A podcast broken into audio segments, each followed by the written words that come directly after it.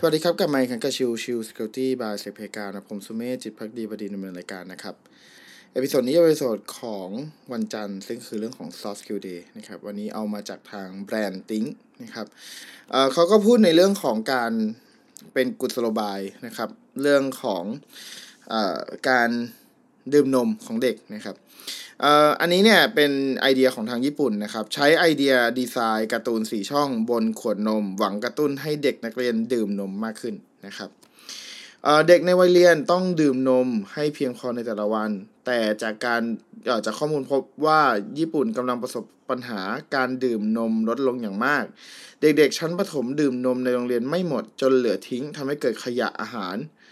จึงเป็นจุดเริ่มต้นให้เซกิมิว ผู้ผลิตนมและผลิตผลิตภัณฑ์นมในจังหวัดกิฟูในประเทศญี่ปุ่น คิดค้นวิธีการแปลกใหม่ ในการกระตุ้นให้เด็กๆ ดื่มนมจนหมดขวด ในมือกลางวันผ่านการตกแต่งขวดด้วยการด้วยการวาดการ์ตูนมังงะ โดยวิธีการกระตุ้นดังกล่าวบริษัทเซกิมิวได้จับมือกับบริษัท Geometry Ogilvy Japan ในการผลิตขวดนมสำหรับนมโรงเรียน โดยสร้างสารรค์ซีรีส์ตัวการ์ตูนให้นักเรียนได้อ่านผ่านการใช้หมึกสีขาวพิมพ์รอบๆขวด ในรูปแบบการ์ตูนสีช่อง บอกเล่าเรื่องราวภายใต้ชื่อ เรื่องว่า Milk Monster ซึ่งเป็นผลงานของนักวาดการ์ตูนอาเมียคิฮิโกะความน่าสนใจของการ์ตูนบนขวดนมก็คือตอนที่นมยังเต็มขวดจะมองไม่เห็นอะไร เพราะหมึกสีขาวบนขวดจะกลืนหายไปจากไปไปกับนมที่เป็นสีขาว แต่หลังจากที่เด็กๆ ค่อยๆ กิน ดื่มนมจนเหลือแต่ขวดเปล่า ก็จะสามารถอ่านการ์ตูนตั้งแต่ต้นจนจบได้ ดังนั้นถ้าเด็กอยากอ่านการ์ตูนต่อไป ก็ต้องดื่มนมไปเรื่อยๆจนหมด ทั้งนี้การ์ตูนจะมีทั้งหมดทั้งหมด 10 ตอนด้วยกัน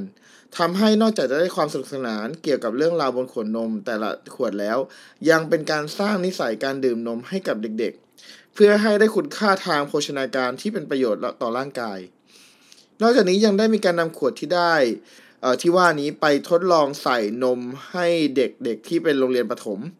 ผลลัพธ์ออกมาน่าทึ่งมาก เพราะเด็กๆไม่เพียงแต่ดื่มจนดื่มจนหมดเท่านั้น แต่ยังชื่นชอบมังงะอีกด้วย